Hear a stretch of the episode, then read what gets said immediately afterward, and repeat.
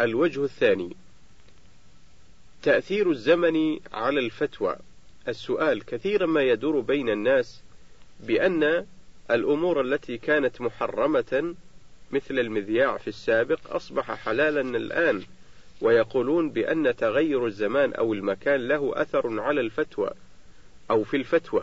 أرجو من فضيلتكم بيان الحق في ذلك وكيف نرد على من يقول ذلك. جزاكم الله خيرا. الهامش من فتوى للشيخ ابن عثيمين. انتهى الهامش. الجواب الفتوى في الحقيقة لا تتغير بتغير الزمان ولا بتغير المكان ولا يت ولا بتغير الأشخاص.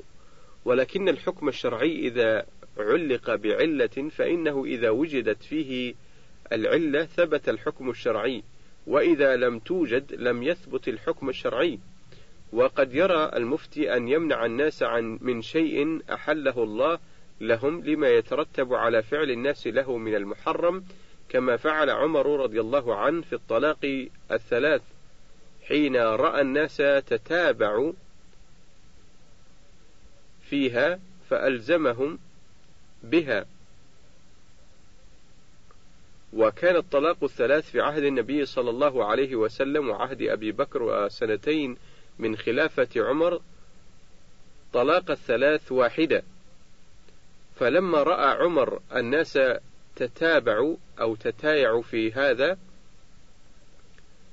ألزمهم بالثلاث ومنعهم من الرجوع إلى زوجاتهم. وكذلك ما حصل في عقوبة شارب الخمر كانت العقوبة في عهد النبي صلى الله عليه وسلم وعهد أبي بكر لا تزيد على أربعين جلدة ثم إن الناس كثر شربهم الخمر فاستشار عمر الصحابة رضي الله عنهم فأشاروا بأن يجعل العقوبة ثمانين جلدة. فالأحكام الشرعية لا يمكن أن يتلاعب بها الناس كلما شاءوا حرموا وكلما شاءوا أوجبوا وإنما يرجع إلى العلل الشرعية وإنما يرجع إلى العلل الشرعية التي تقتضي الوجوب أو عدمه.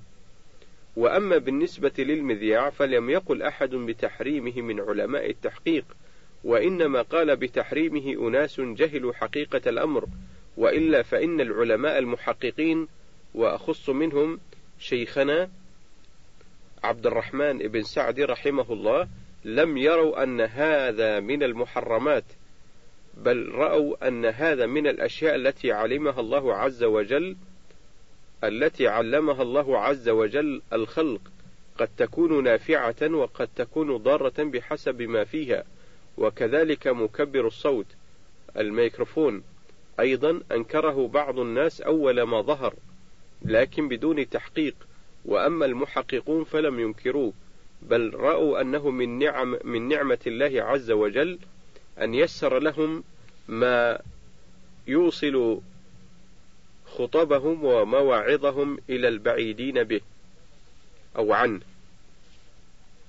الفتوى في هذا العصر السؤال ما رأيكم في المقولة التي تقول إن أمور العصر تعقدت وأصبحت متشابكة لذلك لابد أن تخرج الفتوى من فريق متكامل يضم كافة المختصين بجوانب المشكلة أو الحالة ومن بينهم الفقيه. الهامش مجلة البحوث الإسلامية العدد رقم 32 الصفحة رقم 117 الشيخ بن باز رحمه الله. انتهى الهامش. الجواب إن الفتوى ينبغي أن تتركز على الأدلة الشرعية وإذا صدرت الفتوى عن جماعة كانت أكمل وأفضل للوصول إلى الحق لكن هذا لا يمنع العالم أن يفتي بما يعلمه من الشرع المطهر. مكانة أهل العلم وفضلهم. السؤال ما هي مكانة وفضل أهل العلم في الإسلام؟ الجواب مكانة أهل العلم أعظم مكانة لأنهم ورثوا الأنبياء عليهم الصلاة والسلام ولهذا يجب عليهم من بيان العلم والدعوة إلى الله ما لا يجب على غيرهم وهم في الأرض كالنجوم في السماء يهدون الخلق الضالين التائهين ويبينون لهم الحق ويحذرونهم من الشر ولذلك كانوا في الأرض كالغيث يصيب الأرض القاحلة فتنبت بإذن الله ويجب على أهل العلم من العمل والأخلاق والآداب ما لا يجب على غيرهم لأنهم أسوة وقدوة فكانوا أحق الناس وأولى الناس بالتزام الشرع في آدابه وأخلاقه. الهامش مجلة البحوث الإسلامية بل من فتوى للشيخ ابن عثيمين عليها توقيعه انتهى الهامش. التسرع في الفتوى من عامة الناس السؤال عندما يطرح سؤال شرعي يتسابق عامة الناس إذا كانوا في مجلس مثلا بالفتيا فيه والإبداء آرائهم في تلك المسألة وبغير علم غالبا. فما تعليقكم يا فضيلة الشيخ على هذه الظاهرة؟ وهل يعتبر هذا الأمر من التقديم بين يدي الله ورسوله؟ الجواب: من المعلوم أنه لا يجوز للإنسان أن يتكلم في دين الله بغير علم، لأن الله تعالى يقول: قل إنما حرم ربي الفواحش ما ظهر منها وما بطن، والإثم والبغي بغير الحق، وأن تشركوا بالله ما لم ينزل به سلطانا، وأن تقولوا على الله ما لا تعلمون. سورة الأعراف الآية الثالثة والثلاثون.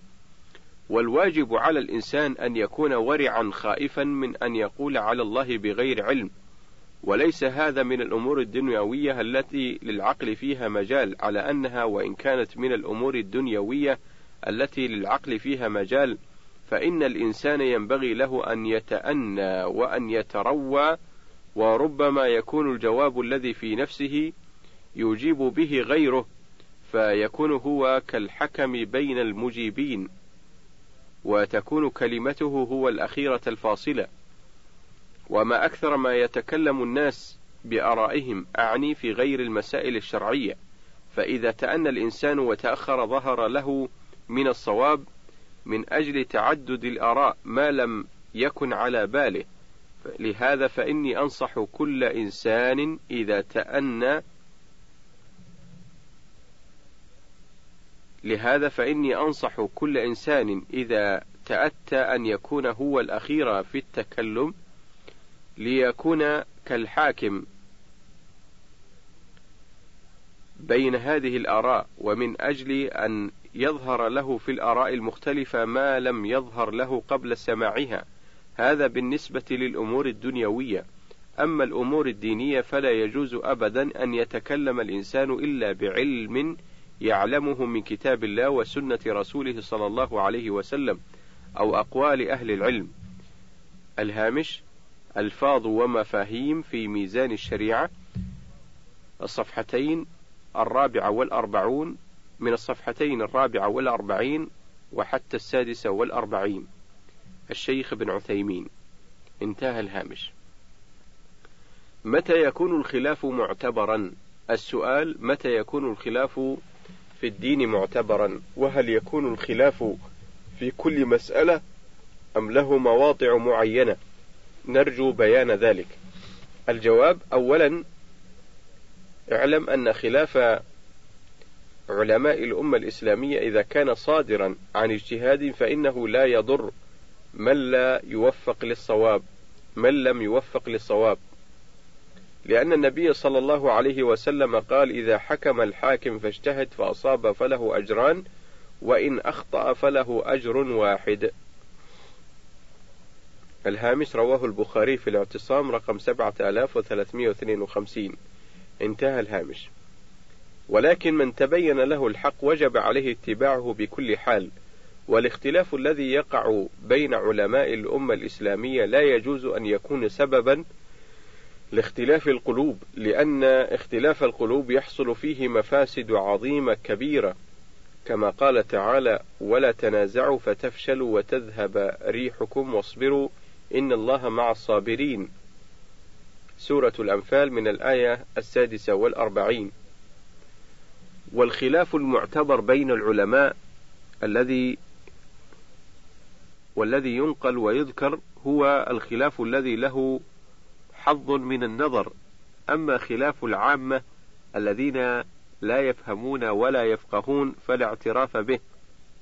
ولهذا يجب على العامي أن يرجع إلى أهل العلم كما قال الله تعالى فاسألوا أهل الذكر إن كنتم لا تعلمون سورة النحل من الآية الثالثة والأربعين. وأما قول السائل هل يكون في كل مسألة فليس كذلك. الخلاف قد يكون في بعض المسائل وبعض المسائل مجمع عليها ليس فيها خلاف ولله الحمد. ولكن في بعض المسائل التي يختلف فيها الاجتهاد أو يكون بعض الناس أعلم من بعض في الاطلاع على نصوص الكتاب والسنة هي التي يكون فيها الخلاف. أما المسائل الأصلي الأصيلة الأصلية فإنه فإنها يقل فيها الخلاف. الهامش من فتوى للشيخ بن عثيمين عليها توقيع. انتهى الهامش. موقف المسلم من الخلافات المذهبية المنتشرة.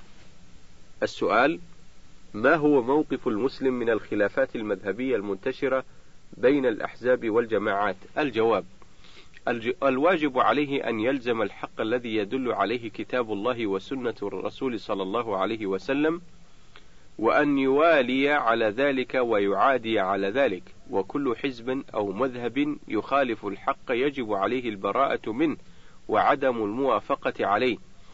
فدين الله واحد وهو الصراط المستقيم وهو عبادة الله وحده واتباع رسوله محمد صلى الله عليه وسلم. فالواجب على كل مسلم أن يلزم هذا الحق وأن يستقيم عليه وهو طاعة الله واتباع شريعته التي جاء بها نبيه محمد عليه الصلاة والسلام مع الإخلاص لله في ذلك وعدم صرف شيء من العبادة لغيره سبحانه وتعالى. فكل مذهب يخالف ذلك وكل حزب لا يدين بهذه العقيدة يجب أن يبتعد عنه وأن يتبرأ منه. وأن يدعو أهله إلى الحق بالأدلة الشرعية مع الرفق وتحري الأسلوب المفيد ويبصرهم بالحق. الهامش مجموع فتاوى ومقالات متنوعة الجزء الخامس في الصفحتين السابعة والخمسين والثامنة والخمسين بعد المئة. الشيخ بن باز رحمه الله. انتهى الهامش. حكم الاجتهاد في الإسلام وشروط المجتهد السؤال ما حكم الاجتهاد في الإسلام وما شروط المجتهد؟ الجواب الاجتهاد في الإسلام هو بذل الجهد لإدراك حكم شرعي من أدلته الشرعية وهو واجب على من كان قادرا عليه لأن الله عز وجل يقول فاسألوا أهل الذكر إن كنتم لا تعلمون سورة النحل الآية الثالثة والأربعون سورة الأنبياء الآية السابعة والقادر على الاجتهاد يمكنه معرفة الحق بنفسه ولكن لا بد أن يكون ذا سعة في العلم واطلاع على النصوص الشرعية وعلى الأصول المرعية وعلى أقوال أهل العلم لئلا يقع فيما يخالف ذلك. فإن من الناس فإن من الناس طلبة علم الذين لم يدرك من العلوم إلا الشيء اليسير من ينصب نفسه مجتهدا. فنجده يعمل بأحاديث عامة لها ما يخصصها أو يعمل بأحاديث منسوخة لا يعلم ناسخها أو يعمل بأحاديث أجمع العلماء على أنها على خلاف ظاهرها ولا يدري عن إجماع العلماء. ومثل هذا على خطر عظيم فالمجتهد لا بد أن يكون عنده علم بالأدلة الشرعية وعنده علم بالأصول التي إذا عرفها استطاع أن يستنبط الأحكام من أدلتها وعلم بما عليه العلماء بألا يخالف الإجماع وهو لا يدري. فإذا كانت هذه الشروط في حقه موجودة متوافرة فإنه يجتهد ويمكن أن يتجزأ الاجتهاد بأن يجتهد الإنسان في مسألة من مسائل العلم فيبحثها ويحققها ويكون مجتهدا فيها أو في باب من أبواب العلم كأبواب الطهارة مثلا يبحثه ويحققه ويكون مجتهدا فيه. الهامش فتوى للشيخ ابن عثيمين عليها توقيعه. انتهى الهامش. آداب الخلاف السؤال فضيلة الشيخ كثير من الخلاف الذي ينشأ بين العاملين في حقل الدعوة إلى الله والذي يسبب الفشل وذهاب الريح كثير منه ناشئ بسبب الجهل بأدب الخلاف فهل لكم من كلمة توجيهية في هذا الموضوع؟ الجواب نعم. الذي أوصي به جميع إخواني من أهل العلم والدعوة إلى الله عز وجل هو تحري الأسلوب الحسن والرفق في الدعوة وفي مسائل الخلاف عند المناظرة والمذاكرة في ذلك. وألا تحمله الغيرة والحدة على أي على أن يقول ما لا ينبغي أن يقول مما يسبب الفرقة والاختلاف والتباغض والتباعد. بل على الداعي إلى الله والمعلم والمرشد أن يتحرى الأساليب النافعة والرفق في كلمته حتى تقبل كلمته وحتى لا تتباعد القلوب عنه.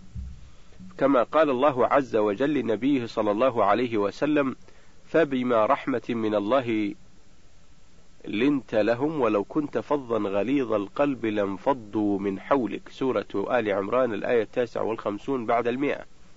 وقال سبحانه لموسى وهارون لما بعثهما إلى فرعون فقول له قولا ليلا لعله يتذكر أو يخشى. سورة طه الآية الرابعة والأربعون. والله يقول سبحانه ادع إلى سبيل ربك بالحكمة والموعظة الحسنة وجادلهم بالتي هي أحسن. سورة النحل الآية الخامسة والعشرون بعد المئة. ويقول سبحانه ولا تجادلوا أهل الكتاب إلا بالتي هي أحسن إلا الذين ظلموا منهم. سورة العنكبوت الآية السادسة والأربعون. ويقول صلى الله عليه وسلم إن الرفق لا يكون في شيء إلا زانه ولا ينزع من شيء إلا شانه. رواه مسلم في البر والصلة. رقم 2594 انتهى الهامش. ويقول صلى الله عليه وسلم من يحرم الرفق يحرم الخير كله. الهامش رواه مسلم في البر والصلة رقم 2592 انتهى الهامش. فعلى الداعي إلى الله والمعلم أن يتحرى الأساليب المفيدة النافعة وأن يحذر الشدة والعنف. لأن ذلك قد يفضي إلى رد الحق وإلى شدة الخلاف والفرقة بين الإخوان. والمقصود هو بيان الحق والحرص على قبوله والاستفادة من الدعوة. وليس المقصود إظهار علمك أو إظهار أنك تدعو إلى الله أو أنك تغار لدين الله. فالله يعلم السر وأخفى وإنما المقصود أن تبلغ دعوة الله وأن ينتفع الناس بكلمتك فعليك بأسباب قبولها وعليك الحذر من أسباب ردها وعدم قبولها. الهامش مجموع فتاوى ومقالات متنوعة الجزء الخامس من الصفحة الخامسة والخمسين وحتى الصفحة السادسة والخمسين بعد المئة. من الصفحة الخامسة والخمسين بعد المئة وحتى الصفحة السادسة والخمسين بعد المئة الشيخ بن باز رحمه الله.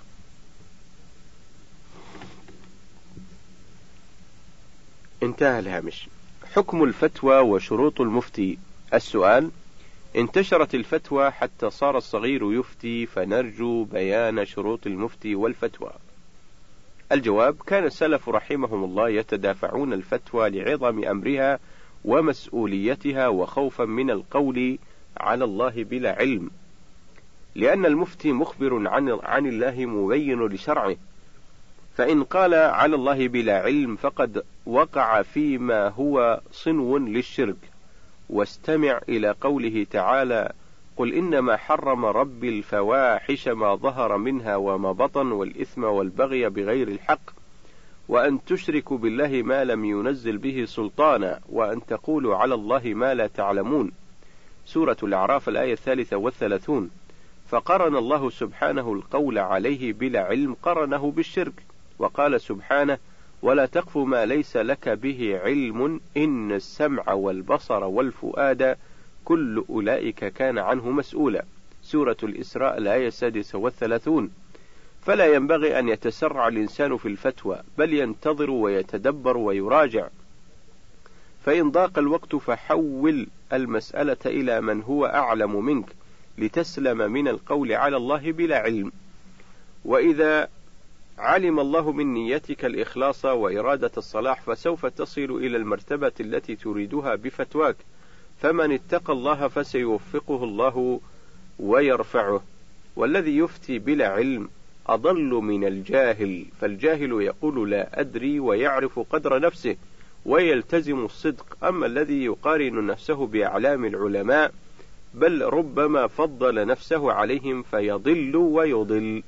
ويخطئ في مسائل يعرفها أصغر طالب علم ويخطئ في مسائل يعرفها أصغر طالب علم.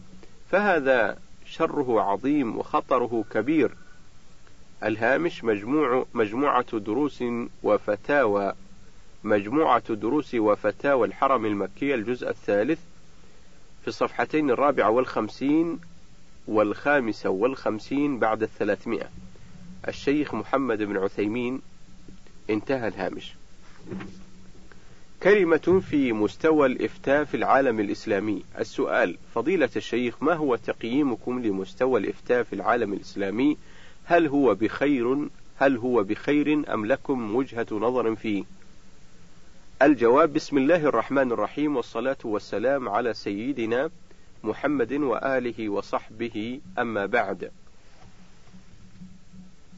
فلا شك أن المسلمين في كل مكان في أشد الحاجة إلى الإفتاء بما يدل عليه كتاب الله الكريم وسنة نبيه الأمين عليه أفضل الصلوات والتسليم. وهم في أشد الحاجة للفتاوى الشرعية المستنبطة من كتاب الله وسنة نبيه. وإن من الواجب على أهل العلم في كل مكان في العالم الإسلامي وفي كل مكان يقطنه مسلمون الاهتمام بهذا الواجب. الاهتمام بهذا الواجب والحرص على توضيح أحكام الله وسنة رسوله التي جاء بها للعباد في مسائل التوحيد والإخلاص لله وبيان ما وقع فيه أكثر الناس من الشرك وما وقع فيه كثير منهم من الإلحاد والبدع المضلة حتى يكون المسلمون على بصيرة وحتى يعلم غيرهم حقيقة ما بعث الله به نبيه من الهدى ودين الحق والعلماء ورثة الأنبياء فالواجب عليهم عظيم في بيان شرع الله لعباده وبيان الأحكام والأدلة الشرعية من الكتاب والسنة لا بالآراء المجردة كما أن على العلماء أن يبينوا محاسن الإسلام وما دعا إليه من مكارم الأخلاق حتى يدخل في الإسلام من عرف ويشتاق إليه من سمع ما فيه من الخير والأعمال الصالحة وهذا كله سيعود بالخير على البلاد والعباد. وإن من أحسن ما حبانا الله به في هذه البلاد برنامجا مفيدا تتولاه جماعة من العلماء المسلمين الذين يجيبون عن كثير من الأسئلة التي يسألها المسلمون من الداخل والخارج. ولهذا أنصح بسماعه والاستفادة منه.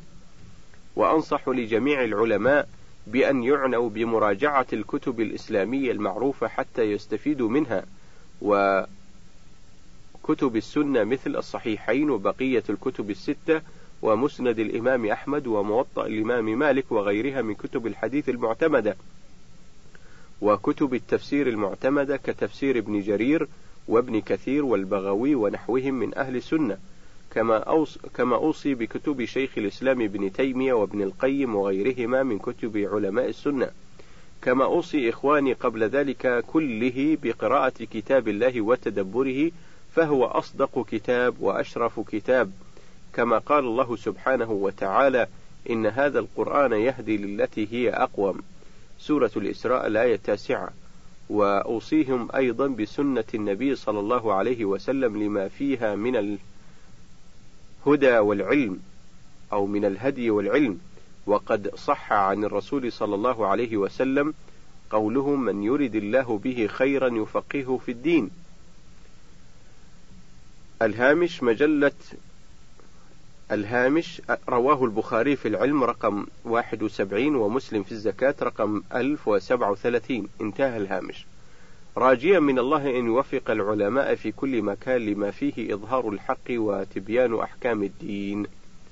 الهامش مجلة البحوث الإسلامية عدد رقم 32 صفحة رقم 116 الشيخ بن باز رحمه الله. انتهى الهامش. التثبت في الفتوى.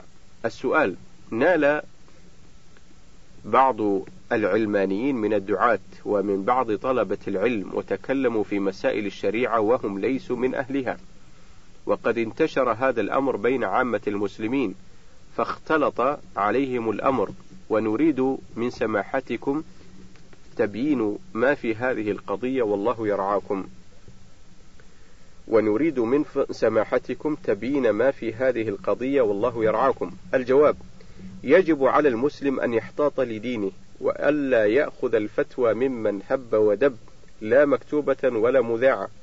ولا من أي طريق لا يتثبت منه سواء كان القائل علمانيا أو غير علماني.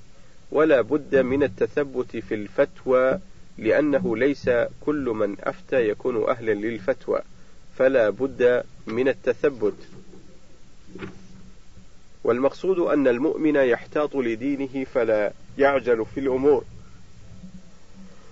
ولا يأخذ الفتوى من غير أهلها. بل يتثبت حتى يقف على الصواب ويسأل أهل العلم المعروفين بالاستقامة وفضل العلم حتى يحتاط لدينه حتى يحتاط لدينه. قال تعالى فاسألوا أهل الذكر إن كنتم لا تعلمون. سورة النحل الآية الثالثة والأربعون. وسورة الأنبياء الآية السابعة. وأهل الذكر هم أهل العلم بالكتاب والسنة فلا يسأل من يتهم في دينه أو لا يعرف علم أو لا يعرف علمه أو يعرف بأنه منحرف عن جادة أهل السنة. الهامش مجلة البحوث عدد رقم 36 ابن باز رحمه الله الصفحة رقم 121 الشيخ ابن باز رحمه الله. انتهى الهامش. السؤال أنا طالب علم كثيرا ما توجه إلي المسائل عن أمر عن أمر من الأمور سواء في العبادة أو غيرها فأعرف الإجابة جيدا إما عن سماع أحد المشايخ أو في الفتاوى. ولكن يصعب علي استحضار الدليل الصحيح فقد يصعب علي ترجيحه فبماذا توجهون طلبة العلم في ذلك؟ الجواب لا تفتي إلا على بصيرة. وأرشدهم إلى غيرك ممن تظن في البلد أنه خير منك. واعلم بالحق وإلا فقل وأرشدهم إلى غيرك ممن تظن في البلد أنه خير منك وأعلم بالحق وإلا فقل أمهلوني حتى أراجع الأدلة. وانظر في المسألة فإذا اطمأننت إلى الصواب بالأدلة فأفتهم بما ظهر لك من الحق.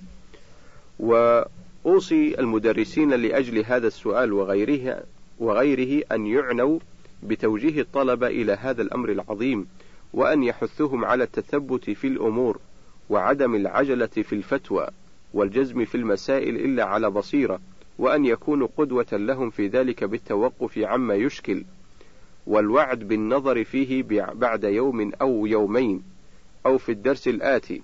حتى يتعود الطالب ذلك من الأستاذ بعدم العجلة في الفتوى والحكم إلا بعد التثبت والوقوف على الدليل والطمأنينة إلى إلى أن الحق ما يقوله الأستاذ ولا حرج أن يؤجل إلى وقت آخر حتى يراجع الدليل وحتى يراجع كلام أهل العلم في ذلك.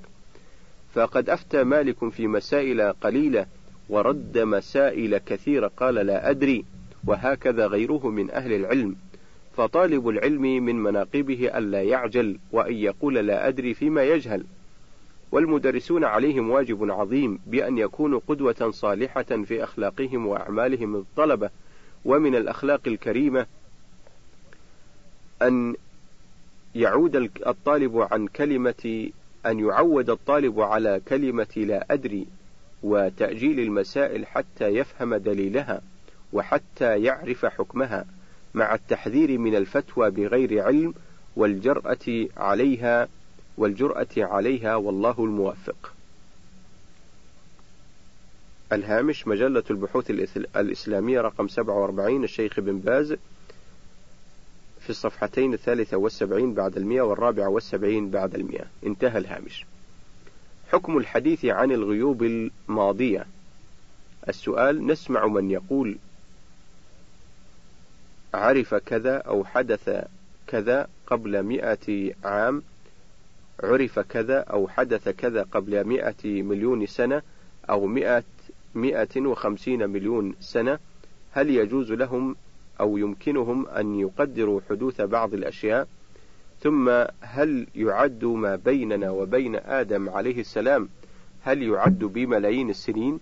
الجواب قول بعضهم حدث كذا منذ مليون سنة أو أقل أو أكثر هو من التخريص الذي لا دليل عليه والغيوب الماضية لا يجوز الكلام فيها إلا بدليل صحيح من كتاب الله أو سنة رسوله أو خبار الثقات ولا يعلم ما بيننا وبين آدم إلا الله ولا يعلم ما بيننا وبين آدم إلا الله. قال تعالى وكم أهلكنا من القرون من بعد نوح. سورة الإسراء الآية السابعة عشرة. وقال تعالى ألم يأتكم نبأ الذين من قبلكم قوم نوح وعاد وثمود والذين من بعدهم لا يعلمهم إلا الله. سورة إبراهيم الآية التاسعة. فما يقال في بعض وسائل الإعلام أو بعض الكتب عن بعض الآثار من تحديد ملايين السنين للأشياء هو تخرص وافتراء وقول بلا علم. الهامش كتاب الدعوة رقم ثمانية الشيخ الفوزان الصفحة السابعة والثلاثون. بل الصفحة السابعة والعشرون. انتهى الهامش. اتباع المذاهب الأربعة. السؤال لقد ظهر بين الشباب ظاهرة ألا وهي أنهم يقولون لا نتبع شيئا من المذاهب الأربعة بل نجتهد مثلهم ونعمل مثل ما عملوا ولا نرجع إلى اجتهادهم. فما رأيكم في هذا؟ وما نصيحتك لهؤلاء؟ الجواب هذا الكلام قد يستنكر بالنسبة لبعض الناس ولكن معناه في الحقيقة لمن تأهل صحيح. فلا يجب على الناس أن يقلدوا أحدا ومن قال ومن قال إنه يجب تقليد الأئمة الأربعة فقد غلط إذ لا يجب تقليدهم ولكن يستعان بكلامهم وكلام غيرهم من أئمة العلم وينظر في كتبهم رحمهم الله وما ذكروا من أدلة ويستفيد من ذلك طالب العلم الموفق.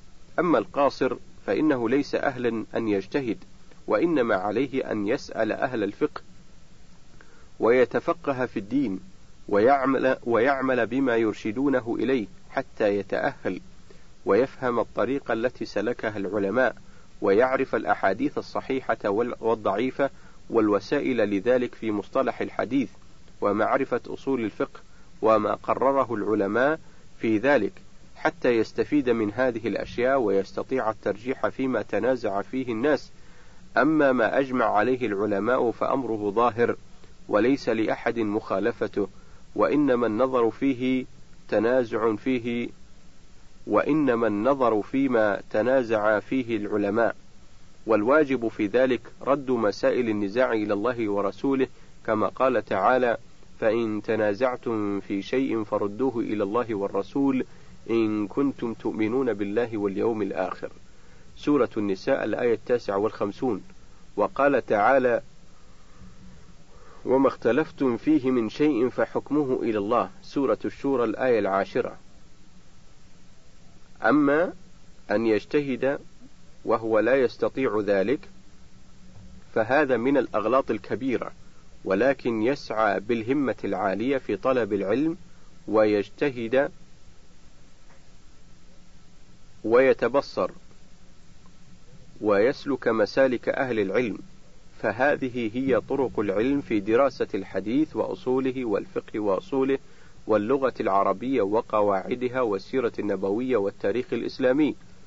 فيستعين بهذه الأمور على ترجيح الراجح في مسائل الخلاف مع الترحم على أهل العلم ومع السير على منهجهم الطيب والاستعانة بكلامهم وكتبهم الطيبة وما أوضحوه من أدلة وبراهين في تأييد ما ذهبوا إليه وتزييف ما ردوه وبذلك يوفق طالب العلم لمعرفة الحق إذا أخلص لله وبذلك وبذل وسعه في طلب الحق ولم يتكبر والله سبحانه ولي التوفيق.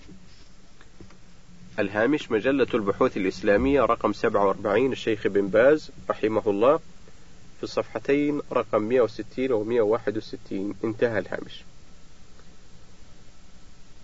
اختلاف الأئمة. السؤال لماذا اختلف الأئمة الأربعة في بعض الأمور الشرعية؟ هل الرسول يعرف بأن هؤلاء سيأتون بعده؟ الحمد لله وحده والصلاة والسلام على رسوله وآله وصحبه وبعد. الجواب لا نعلم أن الرسول صلى الله عليه وسلم يعرف أو لا يعرف أن الأئمة الأربعة رحمهم الله سيأتون بعده لأنه لا يعلم الغيب وإنما يعلم ما علمه الله.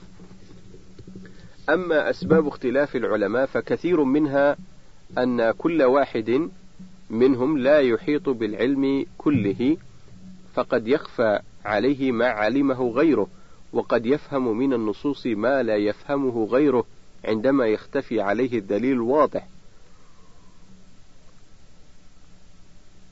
وقد بسط الكلام في ذلك شيخ الإسلام ابن تيمية رحمه الله في كتابه رفع الملام.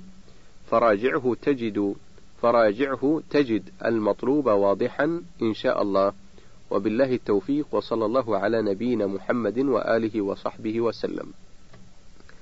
الهامش فتاوى اللجنة الدائمة الجزء الثاني رقم 118 انتهى الهامش. لا حيرة في اختلاف العلماء. السؤال أنا طالب في السنوات الأولى من كلية الشريعة وكثيرا ما يرد علينا مسائل مختلف فيها. وقد يكون الراجح في بعض هذه المسائل مخالفا لبعض أقوال العلماء الآن أو نأخذ المسائل ولكن لا شيء يرجح منها فنصبح في حيرة من أمرنا. فماذا نفعل في حكم المسألة المختلف عليها؟ أو عندما نسأل من عامة الناس جزاكم الله خيرا. الجواب هذا السؤال الذي أورده السائل لا يحصل لطالب الشريعة فقط بل هو عام لكل أحد. إذا رأى اختلاف العلماء حول فتوى فإنه يقف حيران ولكن الحقيقة أن ولكن الحقيقة أن لا حيرة أو لا حيرة في ذلك لأن الإنسان إذا اختلفت عليه الفتوى فإنه يتبع من يراه أقرب إلى الحق. لغزارة علمه وقوة إيمانه كما أن الإنسان إذا كان مريضا ثم اختلف عليه طبيبان فإنه يأخذ بقول من يرى أنه أرجح لما وصفه له من دواء. وإن تساوى عنده الأمران أي لم يرجح أحد العالمين المختلفين فقال بعض العلماء إنه يتبع القول الأشد لأنه أحوط. وقال بعض العلماء يتبع الأيسر لأنه الأصل في الشريعة الإسلامية وقيل يخير بين هذا وهذا. والراجح أنه يتبع الأيسر لأن هذا موافق ليسر الدين الإسلامي لقول الله تبارك وتعالى يريد الله بكم اليسر ولا يريد بكم العسر سورة البقرة الآية الخامسة والثمانون بعد المئة. وقوله ما جعل عليكم في الدين من حرج سورة الحج الآية الثامنة والسبعون ولقوله صلى الله عليه وسلم يسروا ولا تعسروا. الهامش رواه البخاري في العلم رقم 69 انتهى الهامش. ولأن الأصل براءة الذمة حتى يثبت ما يرفع هذا الأصل وهذه القاعدة لمن لا يستطيع أن يتوصل إلى معرفة الحق بنفسه. فإن كان يستطيع ذلك كطالب العلم الذي يستطيع أن يقرأ ما قيل في هذه المسألة فيرجح ما يراه راجحا بالأدلة الشرعية عنده فإنه في هذه الحال لابد أن يبحث ويقرأ ليعرف ما هو أصح من أقوى من هذه الأقوال التي اختلف فيها العلماء. الهامش كتاب الدعوة رقم خمسة بن عثيمين من الصفحة الخامسة والأربعين حتى السابعة والأربعين. انتهى الهامش. مصادر تلقي العلم وكتب المعاصرين. السؤال ما رأي فضيلتكم في من ينفر من قراءة كتب الدعاة المعاصرين ويرى الاقتصار على كتب السلف الأخيار وأخذ المنهج منها؟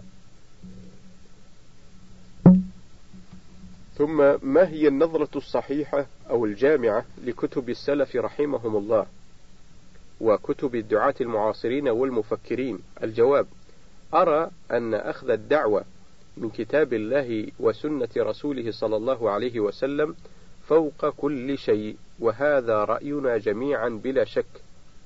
ثم يلي ذلك ما ورد عن الخلفاء الراشدين وعن الصحابة وعن أئمة الإسلام في من سلف. أما ما يتكلم به المتأخرون والمعاصرون فإنه يتناول أشياء حدثت هم بها أدرى. فإذا اتخذ الإنسان من كتبهم ما ينتفع به في هذه الناحية فقد أخذ بحظ وافر. ونحن نعلم أن المعاصرين إنما أخذوا ما أخذوا من العلم ممن سبق فلنأخذ نحن مما أخذوا منه. ولكن أمورا قد استجدت هم بها أبصر هنا منا ثم إنها لم تكن معلومة لدى السلف بأعيانها ولهذا أرى أن يجمع الإنسان بين الحسنيين فيعتمد أولا على كتاب الله وسنة رسوله صلى الله عليه وسلم وثانيا على كلام السلف الصالح من الخلفاء الراشدين والصحابة وأئمة المسلمين ثم على ما كتبه المعاصرون الذين يكتبون عن أشياء حدثت في زمانهم لم تكن معلومة بأعيانها عند السلف. الهامش المصدر السابق في الصفحتين الخامسة والستين والسادسة والستين انتهى الهامش. رجوع المفتي إلى الصواب السؤال إذا سئل شخص عن مسألة فأفتى فيها وبعد مدة تبين له أن ما أفتى به غير صحيح فماذا عليه أن يفعل؟ الجواب عليه أن يرجع إلى الصواب ويفتي بالحق ويقول أخطأت. كما قال عمر الحق قديم فعليه أن يرجع إلى الصواب ويفتي بالحق ويقول أخطأت في المسألة الأولى. أفتيت بكذا وكذا ثم اتضح لي أنها خطأ والصواب كذا وكذا ولا بأس عليه في ذلك بل هذا هو الواجب عليه. فالنبي صلى الله عليه وسلم وهو رأس المفتين لما سأله الناس عن التلقيح وهو تأبير النخل قال ما أظنه يضره لو ترك. ثم أخبروه بأنه يضره فقال إنما أخبرتكم عن رأيي والرأي يخطئ ويصيب وأما ما أحدثكم به عن الله فإني لن أكذب على الله.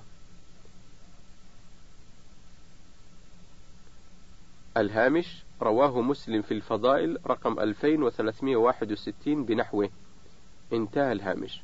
وأمرهم أن يرجعوا إلى التلقيح. كذلك عمر رضي الله عنه أفتى بإسقاط الإخوة في مسألة المشركة. ثم أفتى بالتشريك بناء على ما ترجح لديه في ذلك. فالرجوع إلى ما يعتقد العالم أنه الصواب والحق أمر معروف وهو طريق أهل العلم والإيمان ولا حرج في ذلك ولا نقص بل ذلك يدل على فضله وقوة إيمانه حيث رجع إلى الصواب وترك الخطأ. ولو قال بعض الناس أو بعض الجهل إن هذا عيب فهذا ليس بشيء الصواب أنه أفضل وأنه منقبة وليس بنقص. الهامش مجلة البحوث الإسلامية رقم 47 الشيخ بن باز رحمه الله في الصفحتين الثانية والسبعين بعد المئة والثالثة والسبعين بعد المئة. انتهى الهامش. وبهذا انتهى الشريط الحادي عشر وننتقل إلى الشريط الثاني عشر.